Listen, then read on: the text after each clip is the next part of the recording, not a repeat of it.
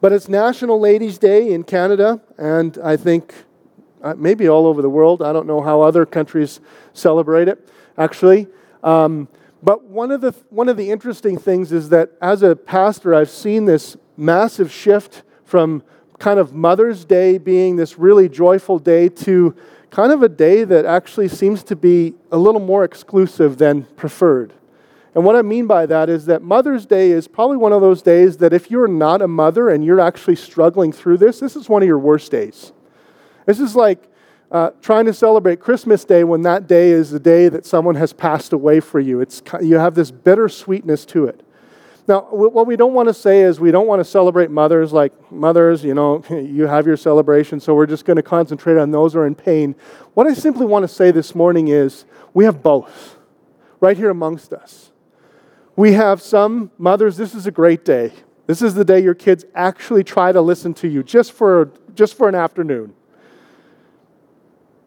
But this may also be a day where you say your infertility issues are just rearing its ugly head or you have a painful experience with your own mom, or your mom has passed away and today's a painful day, or you're struggling with your children.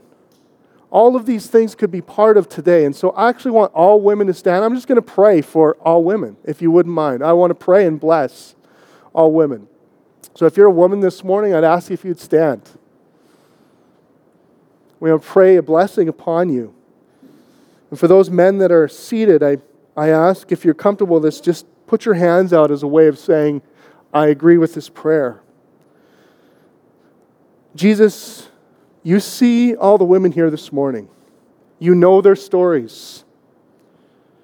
And just like there are lots of stories in your word of women who had great success when it came to bearing children, there are also many women who had great failure when it came to bearing children, great pain some, this summarized their whole life was the pain of lack of motherhood. And so, Jesus, you know there's lots of pain in this room, potentially. There's infertility, Jesus. There's babies that we're not sure how, they'll, how healthy they'll be when they're born. There's babies yet to be born, Jesus. And we ask that you would comfort those women today, those who are perhaps in some pain about this. They don't have peace, they don't have comfort, they have struggle. Jesus, would you see that struggle and be merciful to them? Would you show up to them? Jesus, we also want to recognize this morning that there's great joy. You have multiplied our church via the baby route, and it's remarkable. You have provided our church with unbelievable stories of children that, that were prayed for, were prayed over, that were deeply desired. And Jesus, we give you the glory for that. And we thank you for that. We, Jesus, would you help remind us that this is something that affects all of us, not simply the women in the room? And so we give you all the honor and the glory for what we're asking you to do and for what you have done already, Jesus. In your name I pray. Amen. Thanks. You may be seated.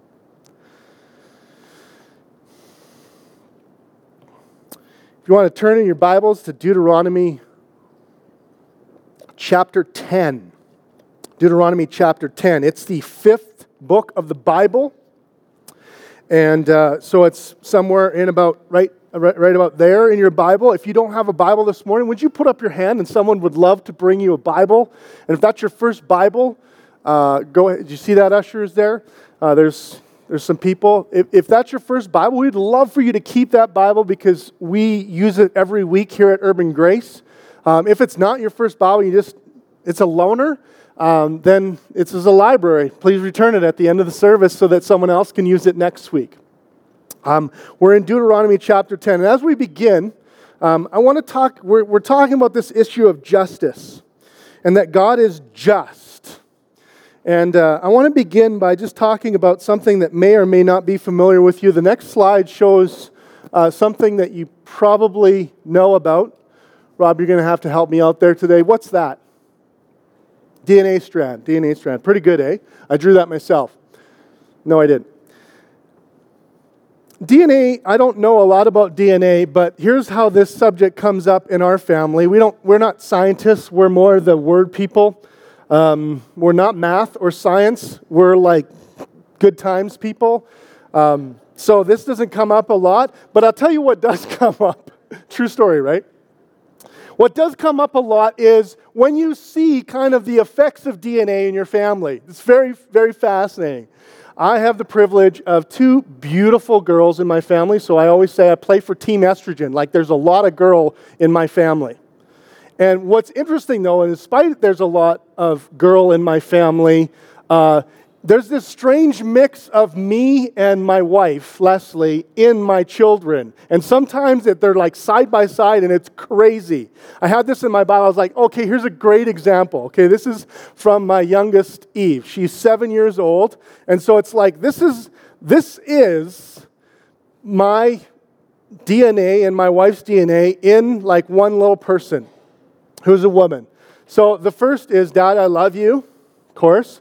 And it starts out with, You fill my heart with love. Whose DNA do you think that is? Right? It's not mine. I'll give you a hint. Right? That's, that, she's just this cuddly little lovey person. Okay? Whose DNA do you think this is? If you weren't here, I wouldn't be alive.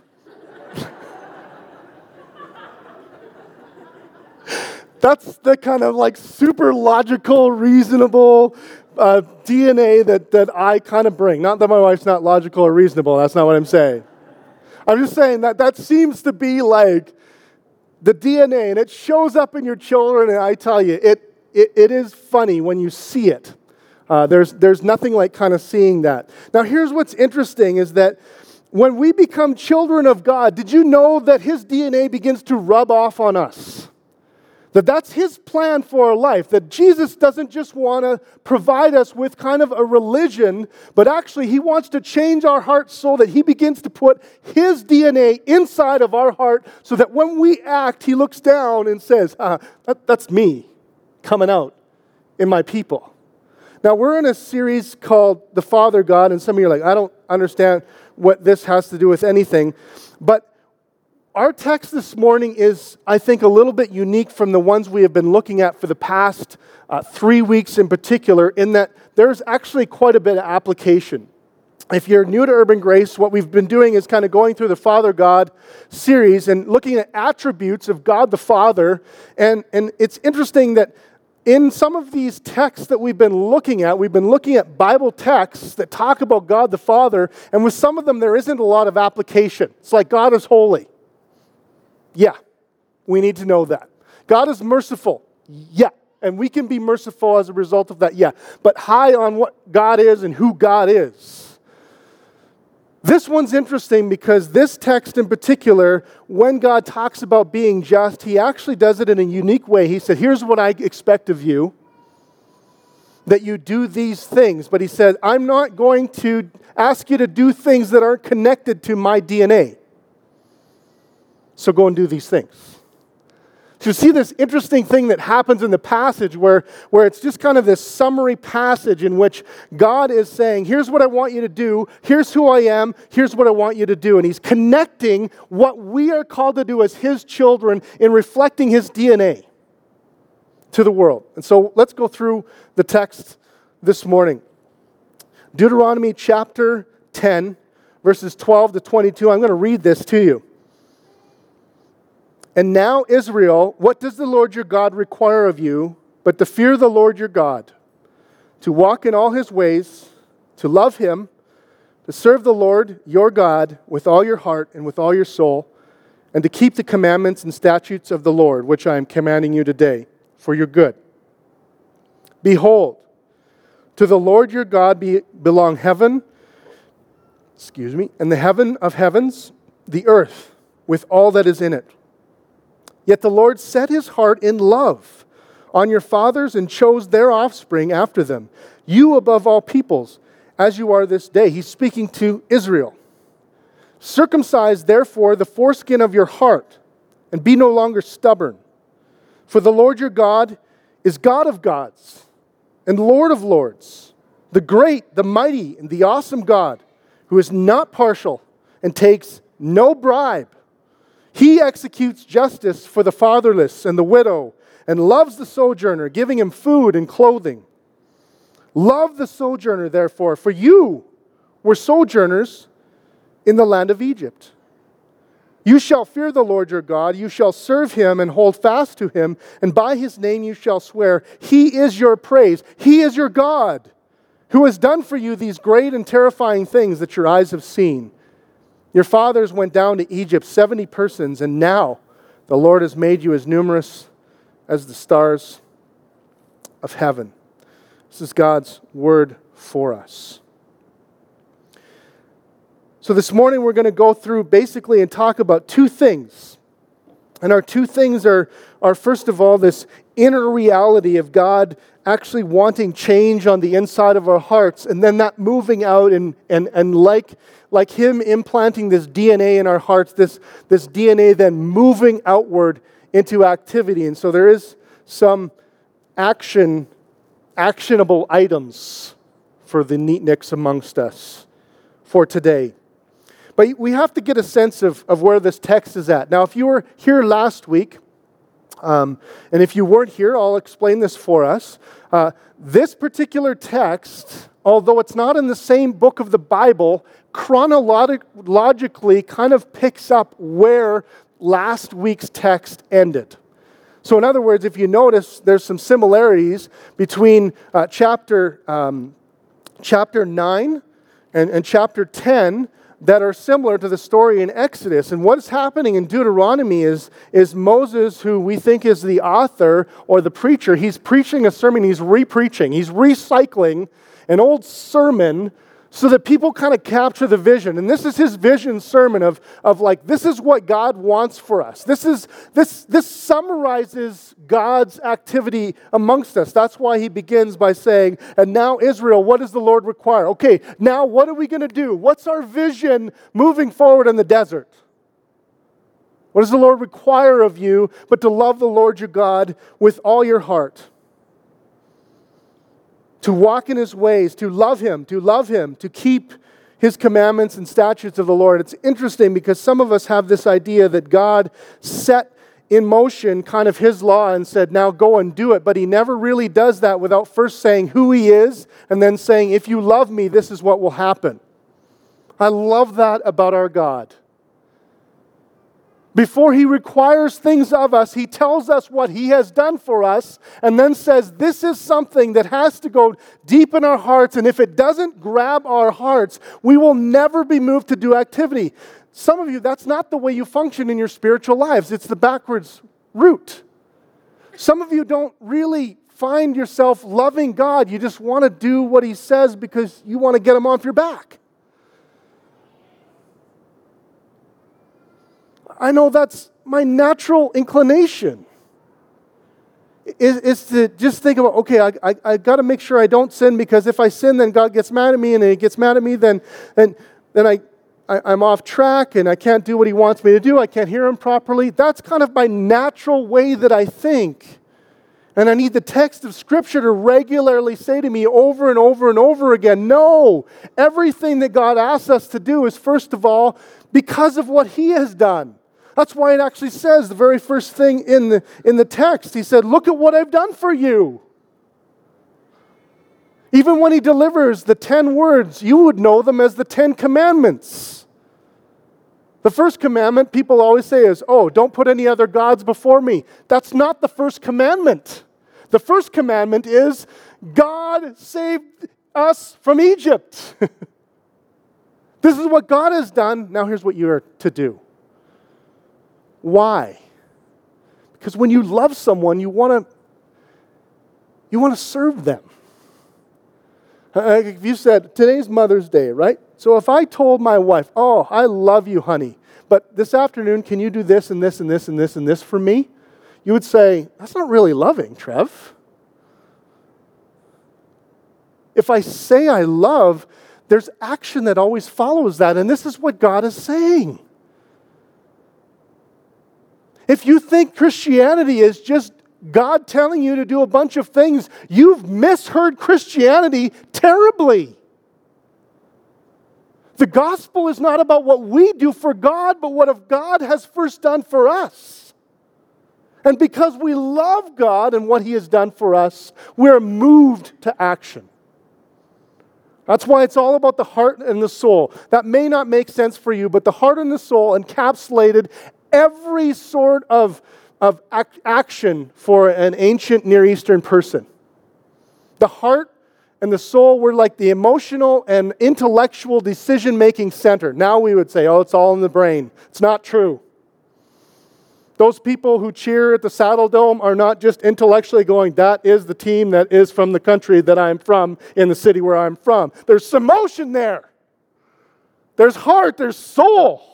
I read an article once. There's no proof there's a soul. I was like, well, you clearly don't have one. I get that. You raise kids, you're like, what? No soul? There's something about people that there's a decision making center that includes our brains. We can logically think through things. Our will, like we do something with it. Our emotions. And God is saying, if this isn't where I reach, then I'm not finished. It's interesting, this, this whole issue. Um, I'll get to it in a bit. The next part is he said he's promised to guide and to care for his people. You see, God didn't just kind of say, well, whoever wants to follow me, follow me. He pursued them, He chose them. I know we hate those kind of words. What? God was actually in control? I was in a conference this last week with a bunch of Christians, and one of the presenters actually said, Do I dare say that God ordained and planned out that we could be here? I was like, We're afraid to say God planned. I think it's all over the Bible. How he planned, okay, let's, let's talk through this. But that he chose people and he pursued them. I mean, you don't pursue someone unless you have a plan, right? You don't just accidentally end up in a dating relationship and 45 years of marriage. That doesn't happen by accident. That's a pursuit. Yeah, good word. You don't happen to have kids who listen to you. Believe me, this does not happen by accident. In fact, many times it doesn't happen in spite of the fact that you work terribly hard at telling your kids what they should do.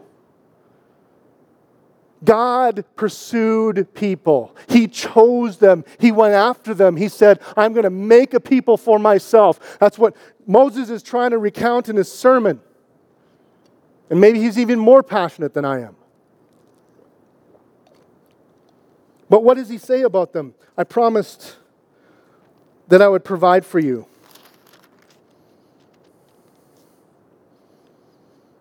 I promise that I would make you into a people. I would multiply you. I would help you bear children as a community. And you see this word, circumcise therefore the foreskin of your heart and be no longer stubborn. Everyone's favorite verse, right? Like that shows up on a lot of coffee cups right? If you don't know what circumcision is here, I've got a picture for us next. Just kidding. you should have seen the look on your faces. Some of you are like, oh, dear Jesus, do not. No, I won't show you a picture of circumcision. It's very graphic, makes us very uncomfortable. I don't know, many preachers who are like, yeah, I'd love to preach on circumcision on Mother's Day. That sounds like fun. Circumcision is a medical act of skin removal. I'll say it tactfully like that.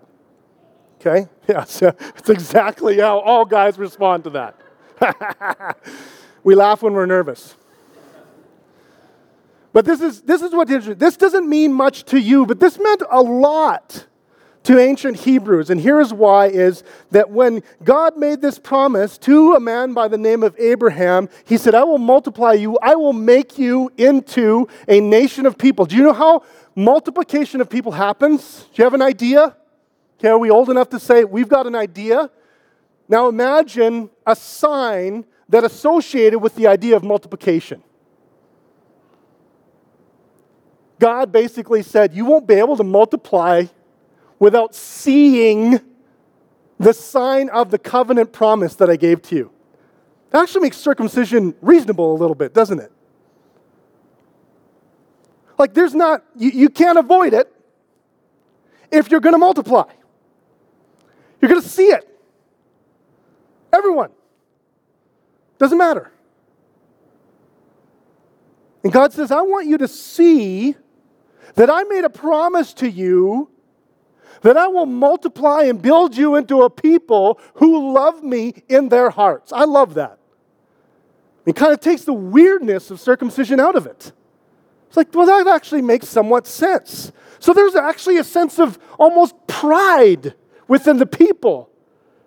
And, and Moses has a weird kind of experience with this because Moses had forgot that was the sign. And there's a very funny story in Genesis where his wife calls him out on it. Doesn't call him to like strip down, but calls him out on it. Basically says, You know this is the promise, Moses.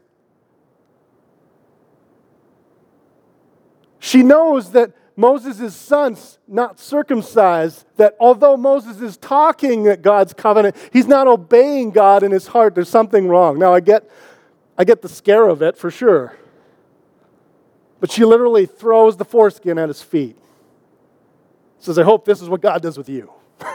I mean, that doesn't scare you. I don't know what would. Can you imagine one day you're working on your office and your wife throws your son's foreskin on the floor and says, what are you going to do?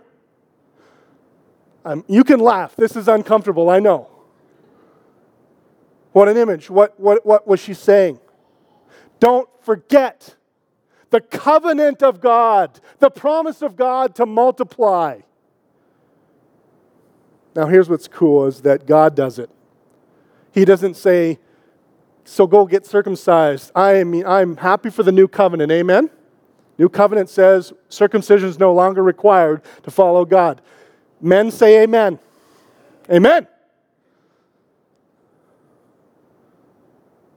But the image never leaves the Bible. In fact, what's interesting is you see it show up in the New Testament a lot. It says, circumcise your hearts. Circumcision was a way of saying we are set apart. We are God's covenant promise people. We have God's DNA within us. Look it. We have God's DNA. We're His chosen people. We're followers of God. And the New Testament actually says this this is what has to happen in your heart. You have to have almost like a medical procedure in your heart that basically says you need a brand new heart. You need to cut off what's not supposed to be there. I know it's graphic, I get that, but these this is not I'm making I'm not making this up. This is in the Bible. And he says, Circumcise your hearts, therefore. And later on in Deuteronomy, he says, God will circumcise your hearts. God will do a medical procedure on your heart. And I believe that for some of us, this is, is about as far as it goes. We've never really had this done in our hearts. We've come to church, we've done all the right things, we've given to our church, we've served in our church, but something is missing. We're not growing, we are not in love with God. We don't love what He's done for us. We don't see the gospel as good news. We see it as the knowing part of the sermon where Trev simply or Matt repeats themselves week in and week out. You know what needs to happen? Circumcision. Something in your heart needs to change. And you need to see the grace of Jesus. You need to see the glory of God in Jesus. You need to hear how much you've been forgiven of. You need to hear what it costs for you and I to have a relationship with the God who decided to choose us. We all need it. And some of us need regular circumcision all the time. I know I do. I'm talking about the heart here, okay? So good for us. He says, I'm in control. The ultimate reality. I'm the God of gods. I'm the Lord of lords. That's the supreme. Like, you don't say that about someone who's subservient. That's why when we talk about Jesus, we talk about as king. Sometimes we say he's the king of kings and the Lord of lords. All the kings are here. He's this kind of king. All the lords or the sovereigns are here. He's this kind of sovereign. The heavens are his.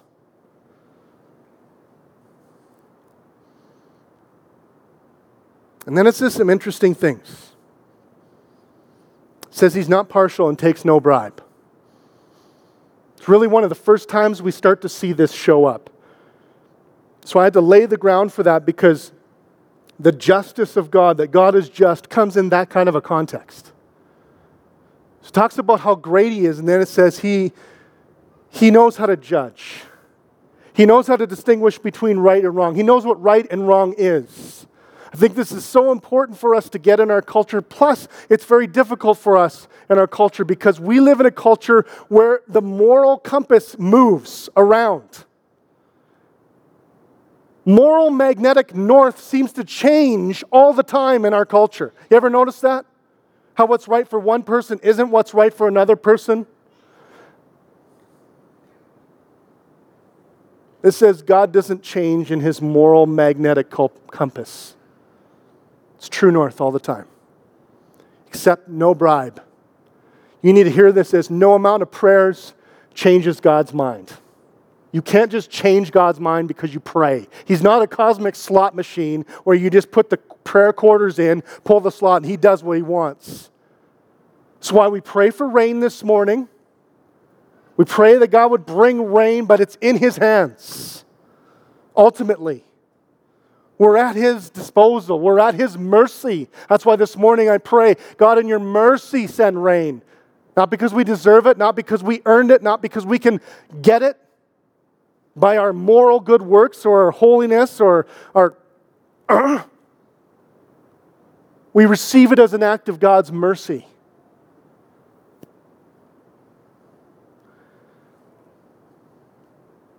He takes no bribe. You can't sway him because you think you're more important than someone else. You ever met someone who could take a bribe? I, I haven't. I haven't tried, to be honest. I'm not saying that like out of moral highness. I'm just saying like we don't live in a country where this is normal. I know lots of countries around the world. It's very common for law enforcement to take bribes. The people that should have a straight, true north moral compass, they'll waver if given the right amount of money. Maybe we don't have that kind of, but do you tend to treat those around you that are in a worse position than you worse than those who can help you? Our God's not like this. So important for us to get. He's not just holy, He's not just merciful, He's not just in control. He is just. He executes justice on the widow, the fatherless, the sojourner, giving him food and clothing. I want to talk about this for a second. The word justice is Hebrew mishpat. It occurs over 200 times in the Bible. Very important to God. And many times it's, it's associated deeply with whether or not people actually love God. In other words, sometimes God looks at whole cultures and sees injustice and basically said, You don't obey me, you don't love me. Wow, what a statement. You know, he doesn't say that about holiness. He doesn't look at people and say, You're not very holy, that means you don't love me. But he does about justice. It's interesting. He looks at whole cultures, he looks at people who say they love him, and he watches their actions and saying, These don't match up. I put my DNA in you, I execute justice. I care for the fatherless, I care for the widow, I care for the orphan, and you don't. What's wrong with your heart? You clearly don't understand who I am. What a statement in our culture.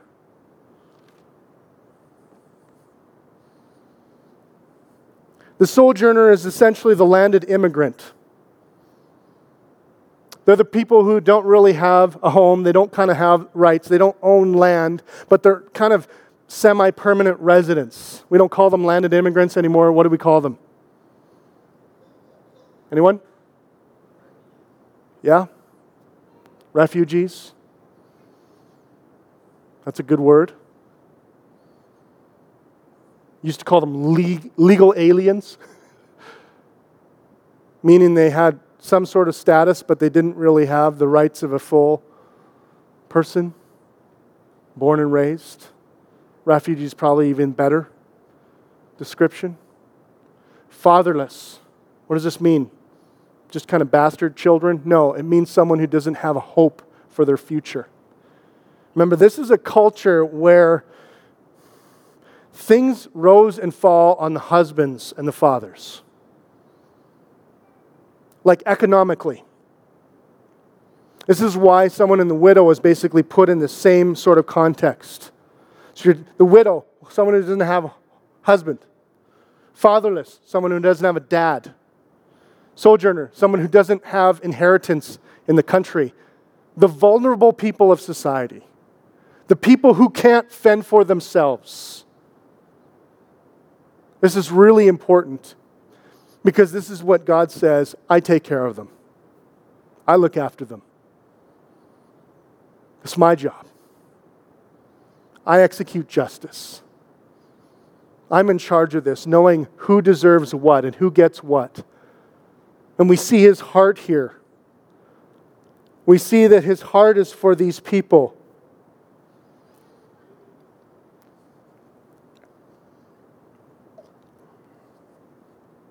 The definition of just means behaving according to what is morally right and fair. There are all kinds of Old Testament laws, laws that are not necessarily binding to thus, those of us who believe in Jesus Christ, but there are a lot of principles here that still stand. When you're reading through the Old Testament, the, the, Old Testament being these kinds of words, what you will hear a lot is, you know, for these particular people, do this. He says, people need to sacrifice, but if you're out of money, here's what you can sacrifice. If you don't have kind of a, a defense lawyer, here's a city you can live in while you figure out things. There's a lot of these rules and principles that I think are very helpful for us. I mean, he put laws in place that protected the weak and the vulnerable of society. Things that almost in every culture are the responsibility of any good king. What we would call our government these days. God takes ultimate responsibility for. But here's what's interesting, and this is where we get into some of the application, is that this understanding of who God is and what He has done needs to turn into outward action or it really hasn't sunk in. And so, next, Rob, we're already in point number two, sorry. Outer action. The first half of the text urges Israel that their love of God has to be more than simply an external commitment. But here's where the action begins to show up again. And he says, Here's why I want you to take care of those kind of people. You were those kind of people. You were in Egypt. You know what this is like. I mean, for those of you who have ever gone without a paycheck and not a place to live, there's something that happens to your compassion level for those who are in that kind of moment. When you feel vulnerable, and there's nowhere left to turn, and you've looked to the government for help, and they can't help you in your situation, there's a level of compassion in your heart for those who are in a similar position. And this is what Jesus says. This is what God says love the immigrant, the refugee. You were a refugee. How can you not love the refugees when you've been one? How can you not know what this is like? How can you not remember how this goes? So you shall fear the Lord your God. You serve him, hold fast to him, and by his name you shall swear. He is your praise. He's the one who you give credit to. He's your God who has done great and terrifying things that you have seen. You watched how God executed justice for you. How can you not do this for others? I think the same principle applies for us. That this is what's unique about this particular text, and this is what is unique, I think, for us, even in this time period, is that we live in a world where this isn't really the test of our faith. I mean, we're so individualized in our culture that we never think of the test of our faith as caring for the vulnerable in our society. I'll put it this way if Jesus looked in my life and in your life and said, I am going to monitor your spiritual life based upon how you care for the weak and vulnerable in society, what grade would he give you? What would that look like? Most of my life and most of the time, I'm getting an F. That there's nothing that shows me how weak my love for God is than those moments. This is why I said we need radical surgery. As a church family, we've got to figure out how to do this. We've got to talk about what this means in our city groups. We've got to find ways of helping our city of looking after the parts that our government will not look after and actually can't. Because, in some ways, of the separation of church and state. And you know what I would say? The government isn't supposed to take care of us. We are.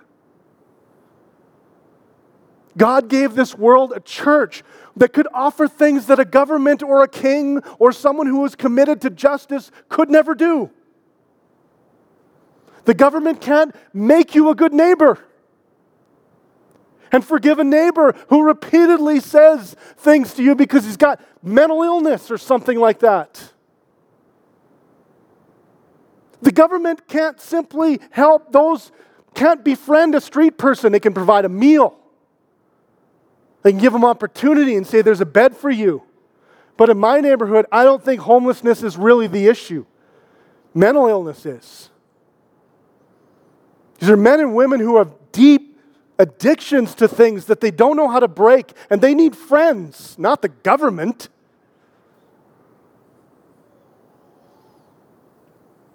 What if this was our litmus test of our love for God? Now, I'm not saying we can earn God's love and earn God's favor by just getting involved in what we would call things like social justice. I, I, honestly, I don't like that phrase, social justice. And the reason why is it's not just social and it's not just justice. I would say biblical justice or justice that comes out of a heart that loves God.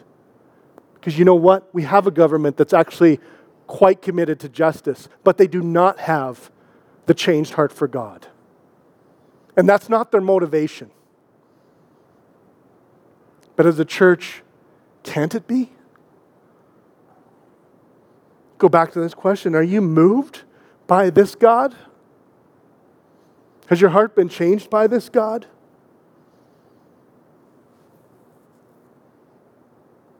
The whole gospel is offered to people who are in vulnerable positions. You know, I used to hear when I was a kid a phrase that actually is not just not biblical, I think in some ways it's satanic. It's this phrase, God helps those who help themselves. You ever heard it?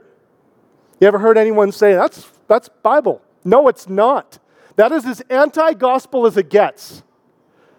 God does not help those who help themselves, He helps those who can't help themselves.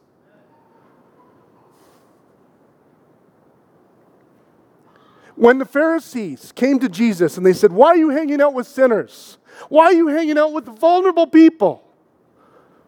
Jesus said, I didn't come for you if you don't want me. I came for the sinners, those without hope, those with nowhere left to turn, those with no resources left on the table. I came for the widow and the orphan.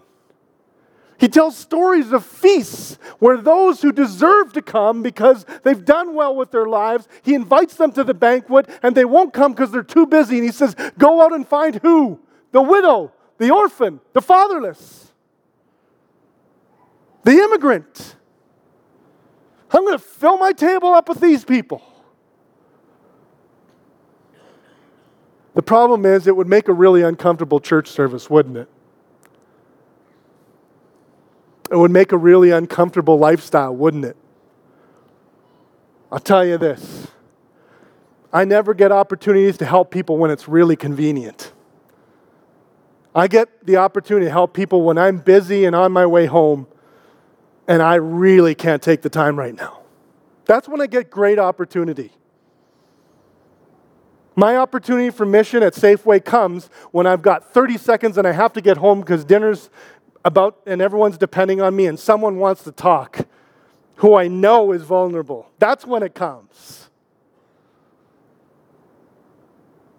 This stuff will not be convenient for us in any way, shape, or form.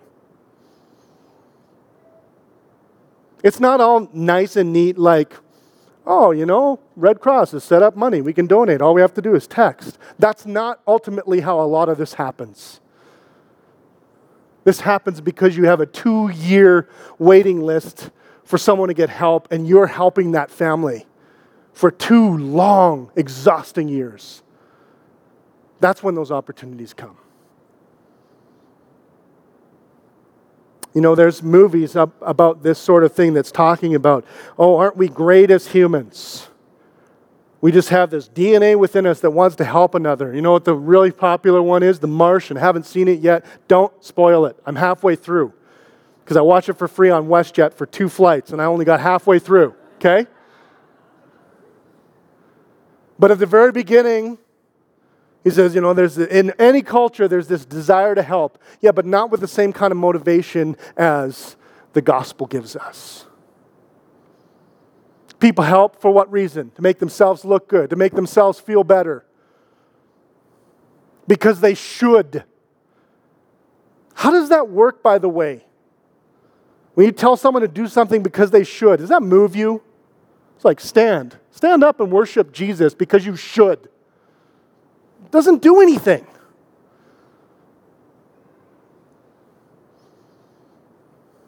We who have been changed by Jesus have an opportunity to display our motivation because we are the orphan. We are the widow. We are the refugee who God has specifically targeted and said, I want to help those people. What would this look like if this began to be part of our life? Well, Isaiah 58, 6 and 7 says this challenge. It's a bunch of people who are doing a lot of religious things, okay? Fasting was a way of connecting with God. These were the super spiritual people. They fasted, they didn't eat for a while so that they could feel closer to God. And here's what God said about them Is this not the fast that I choose? To loose the bonds of wickedness, to undo the straps of the yoke, to let the oppressed go free and to break every yoke. There were people who were fasting who were holding people hostage in slavery or in contract work, making them work off their debt so that they didn't, weren't even able to spend time with their families. They were ultimately in slavery, and yet they were saying, God, how long do you want me to fast? And God said, I don't want your fast. I want you to release this person from slavery. What would that look like if our business mindset began to change so that we didn't choose the job that we chose because we made a lot of money to give away?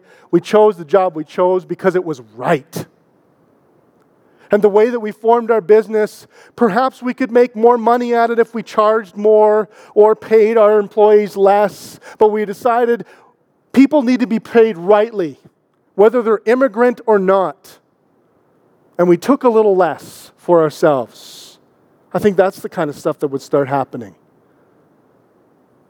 What if you used your job, the skills that Jesus had given you, not to get your health, yourself ahead in this world, but to get others ahead? What if you chose where you lived, not for what would make you comfortable, but what would make you helpful to your city?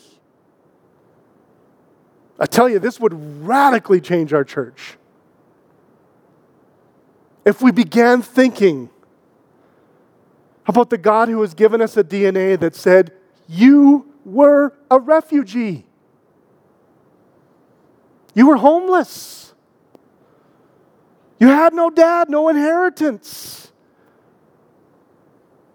Show others. Show others. I read this last as we close. It's a passage from a writer, a historian, who traced the history of Christianity in the first number of centuries and how Christianity grew. It's where I got most of the information I got about how, how actually the first missionaries targeted cities because that's where all the people congregated. But what's interesting is how it moved forward. Not just where, but how it moved forward. It's a fascinating study. And what Rodney Stark says basically is Christianity moved forward because they started to become like the welfare system of the entire world. That's how Christianity moved forward. In those days and age, there was disease in cities, and there was all kinds of outbreak and epidemics. And what was fascinating was that, that when epidemics came on, people ran for their lives out of the cities to get away from certain death. And guess who stayed behind to care for the sick and the poor? Christians. And Christianity blew up and became the dominant religion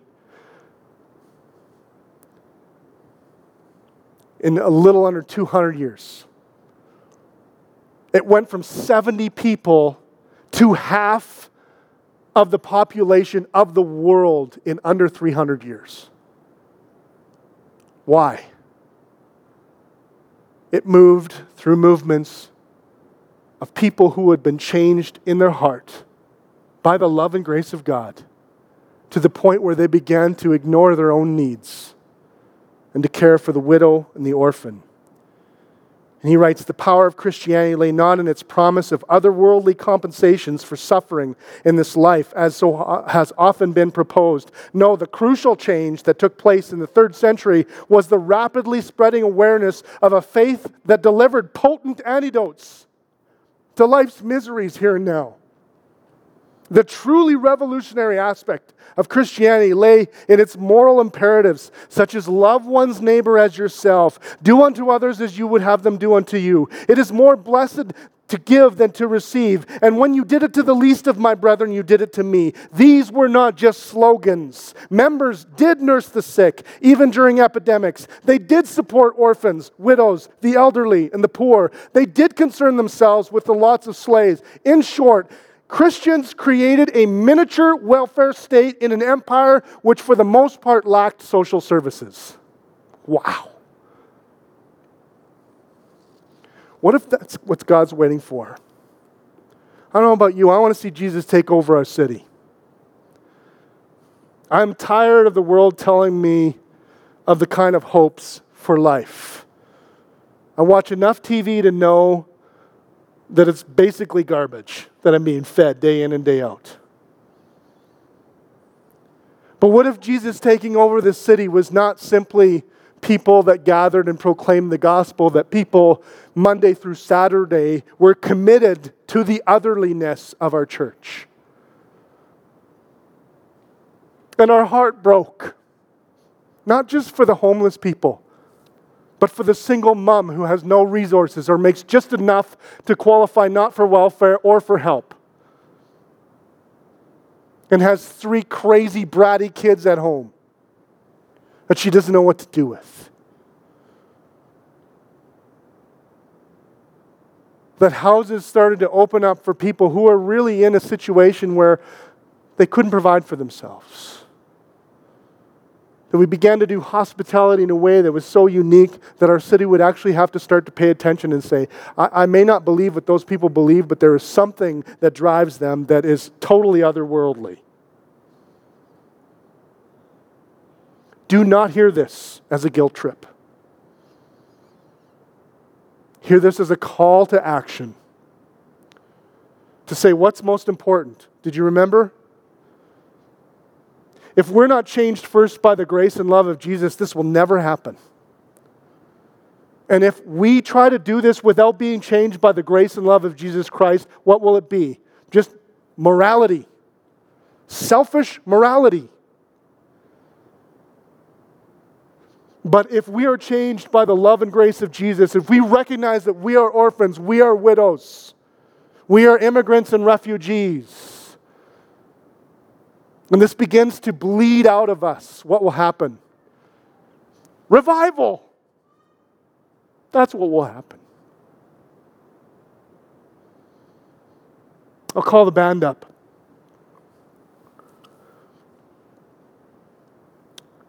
We celebrate something every week. It's called the Lord's Table, the Lord's Supper, if you're brand new. Maybe it's the Eucharist to you. Maybe that's what you know it as. We celebrate it every week because I don't think we can celebrate it enough, to be honest. Because we need to be moved by the love and grace of Jesus. And here's how I want you to hear this symbol I don't want you simply to see this as bread and wine or gluten free bread and juice, a little snack before we sing. I want you to see this as your Savior poured his life out for you. He was uncomfortable for you, he was homeless for you. He didn't have a family for you so that you could have one. He left the comfort of his own home to come to earth so that he could provide us with an eternal home. God was homeless for a season so that he could reach those of us who were looking for the eternal home. How can we not simply respond in worship, friends? How can we not just respond in love? And so, as we sing, let's celebrate together the father for the fatherless, husband for the widow, the permanent home for the refugee.